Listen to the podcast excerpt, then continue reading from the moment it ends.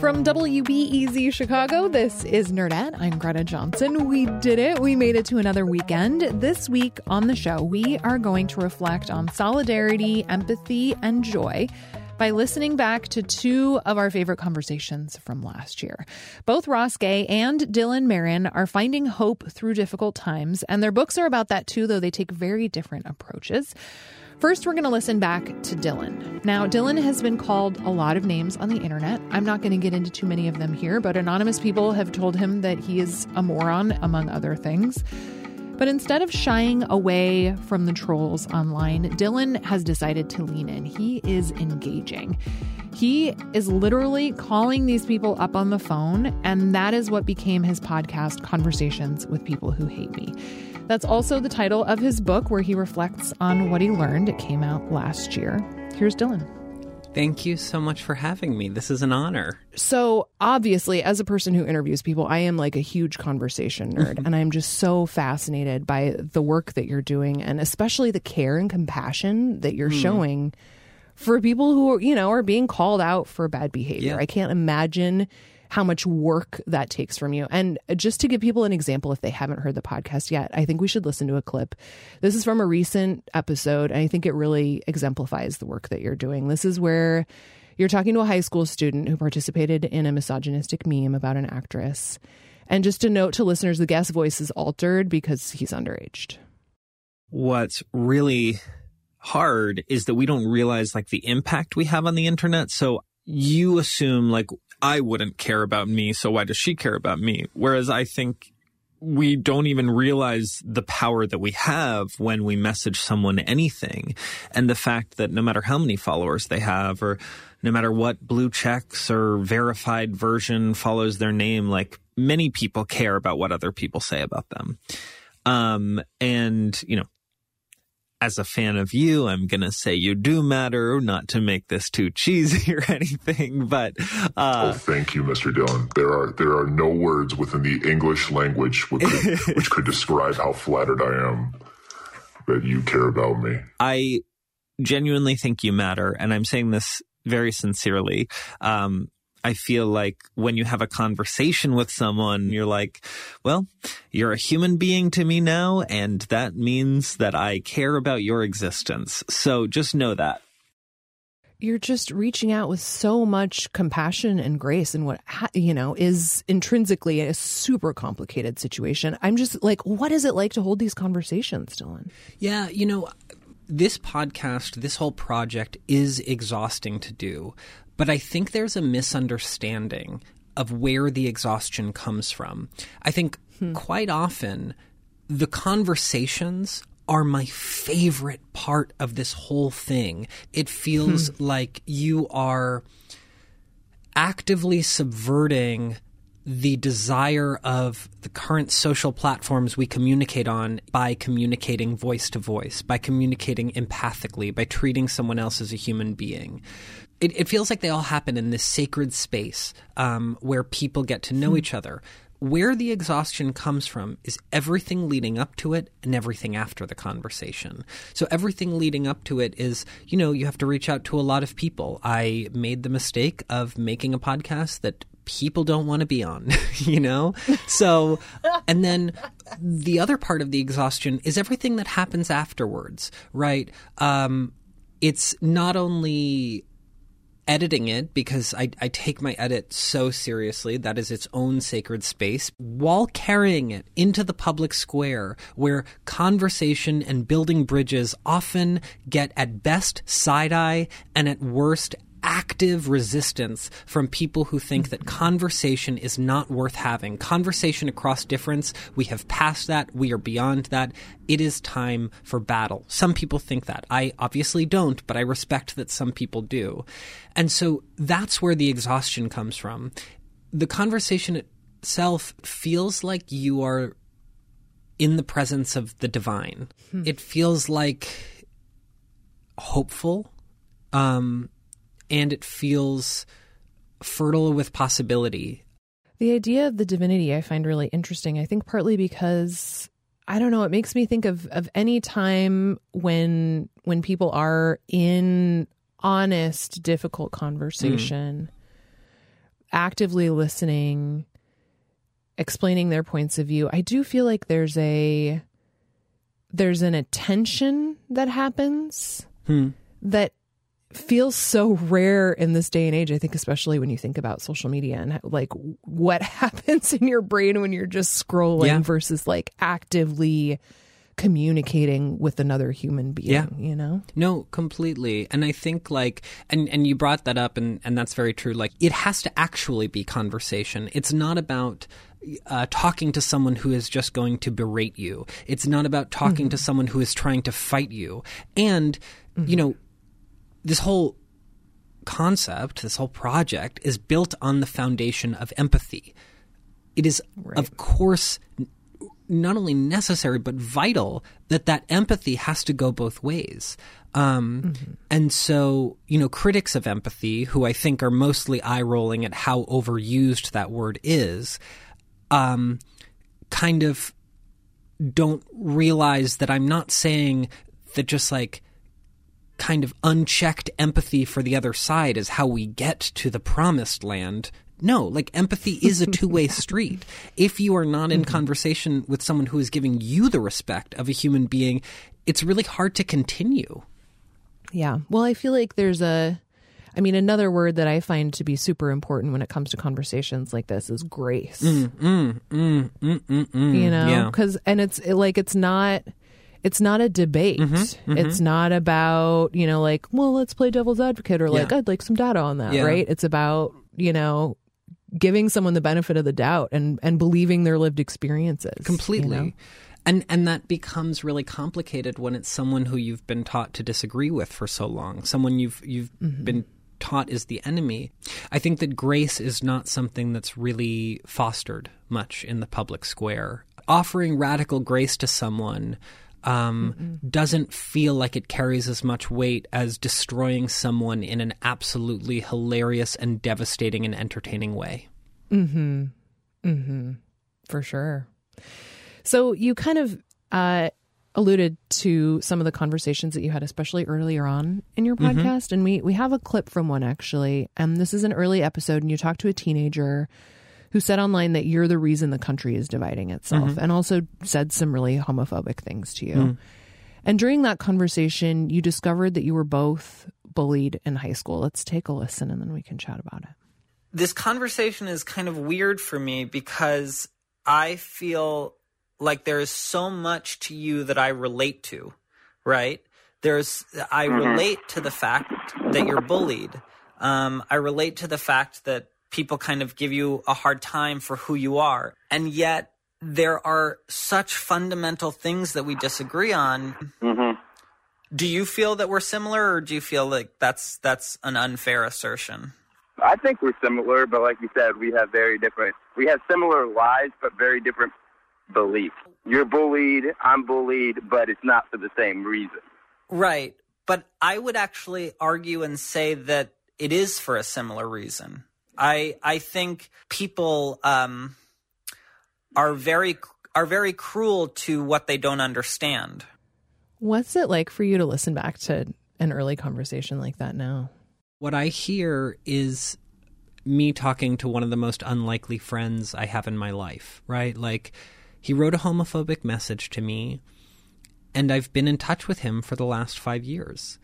Um, and I also, like, I think he is a very special person. And I say that because he was, even when we first spoke, he was 18. He was a teenager. He was in high school. Mm.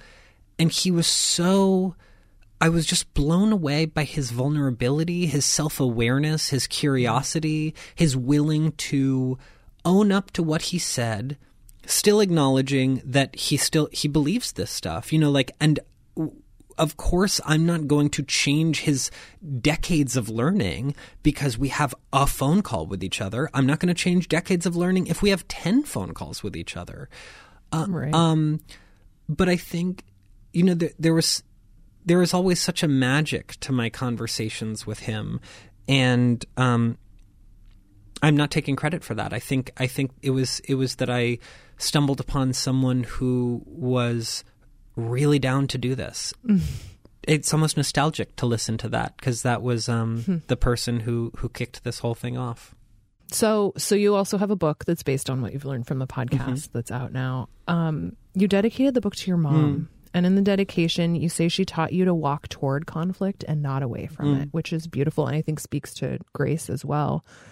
Um, but it also makes me think of the idea that that we should be seeking out uncomfortable conversations. Yeah. you know, I mean, do you think that's kind of what she's getting at when when she says that to you? Yeah, I mean, this is truly what she's given me. Uh, I mean, she's given me so much. I love my mom, um, but I mean, I think the biggest gift that she gave me that enabled me to do this show, to do this project, is that you know I genuinely am interested in conflict, and it's very important to say emotional conflict, physical conflict, Right. um, terrifies me. Um, And so this is why I don't do this project with people, you know, with the homophobic strangers who have punched their uh, fist into their open palm and muttered a homophobic slur at me, right? Like I'm not like, "Hello, sir, would you like to sit down and have a talk?" Like, no, I have to preserve my own safety. Yeah. Yeah, no, that's not Um, safe. Yeah. But I am fascinated by conflict. So my mom is a therapist, and I think she really helped me reframe and and raised me to reframe conflict not as a bad thing, but something to be understood. So it's never something to avoid. It's always something that actually, if you look at it, it can teach you something about yourself and your relationship with the person. And let's take the example of a homophobic commenter who, who said something homophobic to me. It really feels so powerful when you're able to say, Well, why do you believe those things? And suddenly you both are navigating through their personal and religious history considering everything they're saying not as necessarily a direct affront to you, but a an entryway into why they believe what they believe. And again, that doesn't excuse the hurtful things people say to you, but they help mm-hmm. us contextualize them. And by helping to contextualize them, we are able to more easily understand the world and I think be less afraid of it. And I also think it's the acknowledgement that they didn't invent these ideologies, but these ideologies were taught to them. Dylan, thank you so much. This has been such a pleasure to talk with you. Oh my gosh, thank you so much for having me. That's Dylan Marron. His book is called Conversations with People Who Hate Me.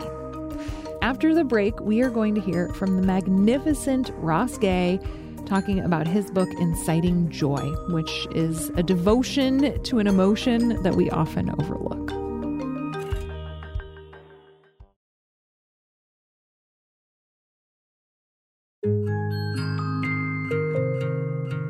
Ross Gay is the author of one of my favorite books, The Book of Delights. He wrote another one last year, which is equally lovely. It's called Inciting Joy, and it is all about, yes, joy. Joy is there, and we join it, or we enter it, or we reside there. This essay collection reflects on the complexity of life and the moments that create solidarity through joy and grief. It's like the light that emanates from us as we help each other carry our sorrows. Over the course of the book, Ross covers a wide array of topics that range from the death of his father to basketball and gardening and the beauty of a cover song. Ross, welcome back to Nerdette. Thank you. Glad to be with you again. So, you start the book by talking about how joy is kind of typically considered to be not like a serious pursuit. It's silly, it's fun, it's not something we should think about too hard. Do you think this book is sort of your attempt to take joy seriously, or is it more of an attempt to take joy joyfully? Oh, good question. Um, I it's absolutely an intention to take joy very seriously, and to sort of argue that. For, I think first to argue that joy is as serious a thing as there is, and then to sort of take it as seriously as possible and to study it like that. I love how you asked, asked that question. I think yeah, the answer is probably yes to to to consider it joyfully, which which maybe means as richly and complicatedly and um, Yeah. gathering uply as possible. It's not at all a looking away from sorrow. It's an embracing of life, including sorrow. It's it emerges from sorrow, as far as I think of it. As far as I as far as I think of it, it does not exist without sorrow. Like, and that's sort of the thing. It's and that's to me what makes it a grave, a serious and a grave emotion because it emerges from the grave. And when when I think of the grave, I don't mean I don't just mean serious. I mean that we die. Mm. Yeah. You mean the literal grave? yes, yes, yes. There's this thing, and I keep thinking of it. Like Philip Glass at some point talked about in, in a documentary about like now he knows that the music is always there. Like there's just a stream or something running beneath mm. the ground, and he can kind of dip mm. his bucket or whatever into it. Oh, I love that. Beautiful. And it's sort of like, it feels like that is a thing maybe with joy too, that it's there. Well, what are the mm-hmm. practices or what are the things that incite, you know, our ability to join that underground stream? Mm-hmm. Well, and I think what's also really important about whatever metaphor we're using is that you know, and you clarify this in the in the intro too. So often, especially in this capitalist world, we think of joy as something that you either achieve or buy. Yeah. As opposed to something you dip your bucket into. Yeah, totally. Totally. So the title of the book is Inciting Joy. Incite is a really fascinating verb here, I think, just because, I mean, even the definition has kind of this negative aspect, inciting a riot, inciting violence, something like unlawful about it. Mm-hmm. How'd you land on that one? Well, there is something unlawful about it. I mean, when I think about like the sort of the potentials of joy, which is to say, join in our sorrows, which is to say, recognizing we're connected to one another, one another mm-hmm. which is to say that our loves um, are are often common and profound. That is disruptive, actually, to a particular kind yeah. of order, and a particular kind of order, frankly, that is like yeah, they killed Jesus for that, you know? Yeah, yeah. And it's, that's tied into the consumer and the thing you're sort of talking about, like that. I think a requirement of capitalism or a requirement of this sort of profoundly alienated mode of living that we find ourselves in. I can speak for myself, and I think maybe I, am hmm. not alone. Yeah. A, a, kind of antidote would be recognizing and practicing and studying the ways that we are fundamentally not alienated from each other or, say, the earth. Mm-hmm. I love the idea that, you know, as you say, joy is what emerges from care and pain. Joy exists in tandem with sorrow, and and joy through sorrow and through care and pain also creates solidarity, yeah, which is what you're talking about. Exactly, exactly. And I love that you said tandem. That word is such a pretty word. I don't know the etymology of that word, but like, Mm-mm. and even like joy exists in tandem. Mm-hmm. joy exists in connection and mm-hmm. and and I think one of the practices too is to sort of uh, broaden our notion of tandemness or broaden our notion of like what what constitutes connection. You know, like mm-hmm. it feels really important to recognize that you're connected to the rain, and that you're connected to the trees, and you're connected to the you know the squirrel or your neighbor. Mm-hmm. That's gorgeous. I loved that. Reminds me of what you said. I'm not going to be able to iterate it exactly, but you can help me. The idea that um, the way our skin changes in the sun reminds us that we're more similar to sunflowers than we may think. Yeah, so I'd say something like heliotropic, something or others. it's just gorgeous. It's just so good. It's so good.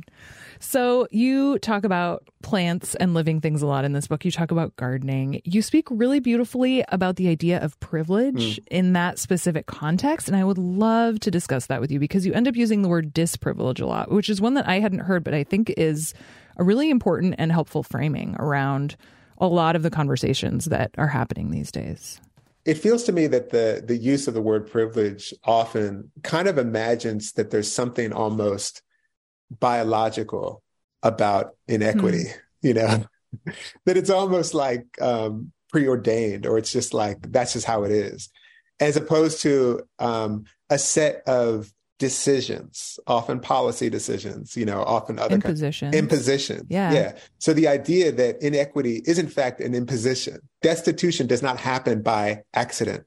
Destitution happens by choice. So, like, put it like this when I can get turn my water on and not be poisoned, I'm not privileged.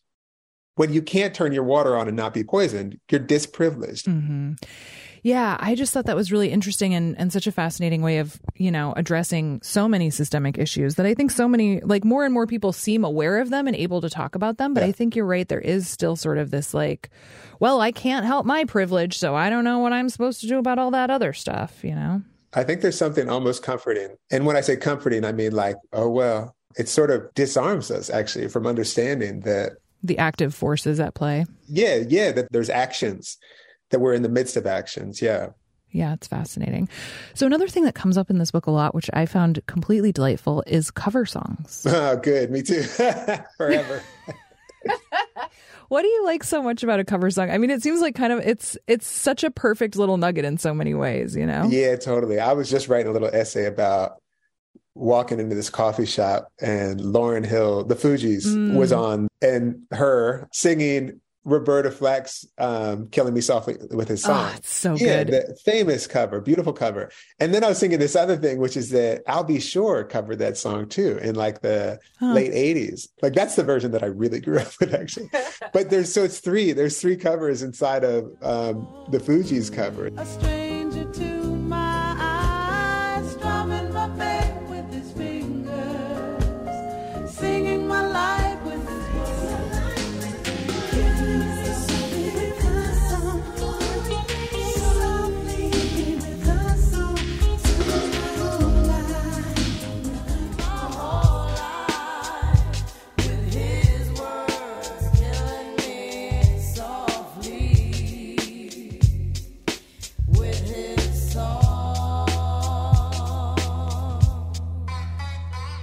Just so beautiful to me. But partly what's so amazing to me about that is that you know we're always riffing on each other which feels beautiful. Which just feels like yeah solidarity. Solidarity. Fundamental. And the more we can study that and honor that and love that like yo we are riffing on each other. It's beautiful. Yeah. When i was writing about luther vandross covering dionne warwick's a house is not a home I talk at length about the 1988 NAACP Image Awards, where he's singing mm-hmm. the cover to Dionne Warwick.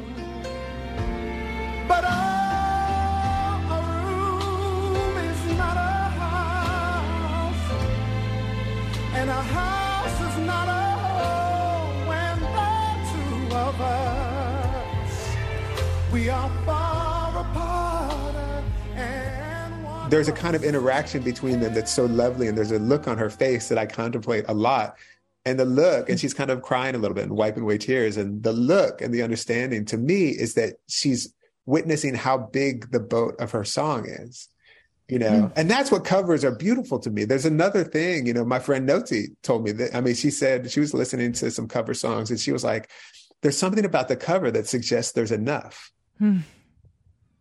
That's so fascinating because you could totally make the argument that the cover implies that it's not enough because there needed to be a new version of it. You know what I mean? Yeah, yeah, yeah. You can say that. Yeah, you can say, yeah, I think you're absolutely right. And I think Noti's right too. I think there's the, yes, the feeling of like, um, like if all you had was this song, you could still do it so many different ways and it would be perfect every way. Exactly. Exactly. Yeah. and it would be a different song and it would be pointing back and, and an expression of gratitude to Dionne Warwick. It's really cool. So I mentioned you're a professor. You talk a lot about education in a number of different ways mm-hmm. in this book. You have a lot of lovely insights. Uh, is it true that you really do give all your students A's these days? Yeah, totally. Yeah, and I wouldn't grade them if I if I if I didn't have to push a button. I would. If you didn't yeah. have to. And you made that decision after you got tenure. I did. I mean, I think I probably got alert to that as a possibility around the time. But I remember sitting in a room where the writer Fred Moten was talking about um, teaching. And he talked about a professor of his who just gave everyone A's at the beginning of the semester so that then we could get to work. And that just like changed my whole approach. It wasn't immediately after that, but it was eventually where I was like, it doesn't do the thing that I'm interested in doing. Mm, which is making beautiful shit together. Which is making beautiful shit together and which is like sort of encouraging or making the space for us to sort of be mutually bewildered. Ooh, I love that. Yeah. How much do grades need to play into that as much as, you know, if you could just say, hey, listen, this is off the table. You don't need to worry about this. Behave as if you, you know? Yeah. yeah. And to me, some of the stuff that I'm trying to do is to like, let us study how to care for one another. If the if the grade is actually ultimately is the most important thing, which is also to say that my approving of you, which is also to say probably you're competing with your your classmates then the idea of care is automatically out the window. It can't be it can't be the most important thing. I'd be happy to hear how it could be. Mm. So what's something delightful that's happened to you lately? You know, I was um I've been on a little bit of a reading tour. Um mm. so I was just oh god. I read in Philly and I grew up right outside of Philly. I have family in Philly mm-hmm. and dear friends in Philly. And I was reading this one, um, the beginning of this one essay about laughter, and mm. and in this moment of the of the essay, I'm sort of talking about how we often are laughing about with um, around our dead, and mm. I was saying uh, how my papa, who died at like five foot two, but I guess he was like six feet tall at some point, maybe. and so when he was in the hospital, you know, he had like a zillion surgeries. Like he had knee replacement, knee fuse, back surgery, everything, mm. everything. And by the end, he was five two, but he would still tell the doctors he was six feet tall. and I was telling that I was reading that little part of the essay, and my my cousin Amber, who's exactly my age, as I was midway through it, through saying it, she like she was walking in a little bit late, and she cackled and she cackled and she cackled so loud that the audience actually applauded. Oh my God, that's beautiful. Something I really have been reveling in lately, which is very related to that, is just the idea of like really utilizing all the different words that exist to describe laughs. Oh, yeah, I love it. I love it like cackle is a really good one and it's so specific and perfect and like guffaw is uh, also love it. Yeah. adjacent and just so you know it's yeah. like Chortle. sometimes i yes and even like i i was trying to think of a way to describe the laughter that bubbles up out of you when you kind of don't expect oh, it. oh yeah. And the best word i could come up with was effervescent. Oh i love that. Right? It's just such a that. such a pleasure. Yeah i love that. And this was such a delightful just fabulous conversation. Thank you so much for taking the time, Ross. I appreciate you. Thank you. Thank you. It's so fun to talk to you. Ross Gay is the author of a number of books of poetry. His latest essay collection is called Inciting Joy, and it is indeed a joy.